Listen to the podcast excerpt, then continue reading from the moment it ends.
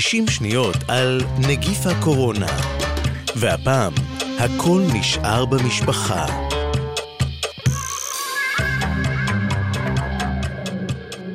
הידיעות הראשונות על התפשטות נגיף הקורונה העלו על הדעת שתי התפרצויות של מחלות נגיפיות בעשורים האחרונים, הסארס והמרס.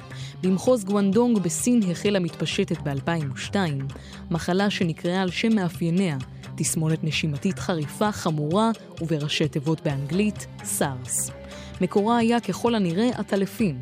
רופא שנדבק במחלה במלון בהונג קונג הדביק עוד 16 אורחים, ומכאן החלה הפצת הנגיף, שנדבקו בו יותר מ-8,000 איש ברחבי תבל.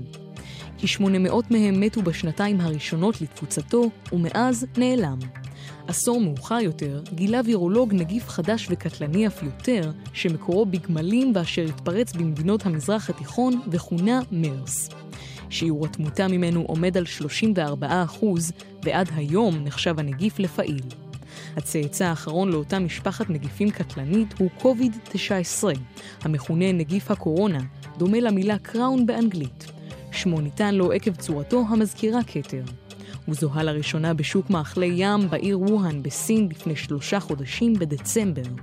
ומתי ניפטר ממנו? המדענים חלוקים בסוגיה. יש הספורים שיעלם עם בוא הקיץ. לעומתם, המחמירים טוענים כי יישאר בינינו עד שנת 2021 לפחות.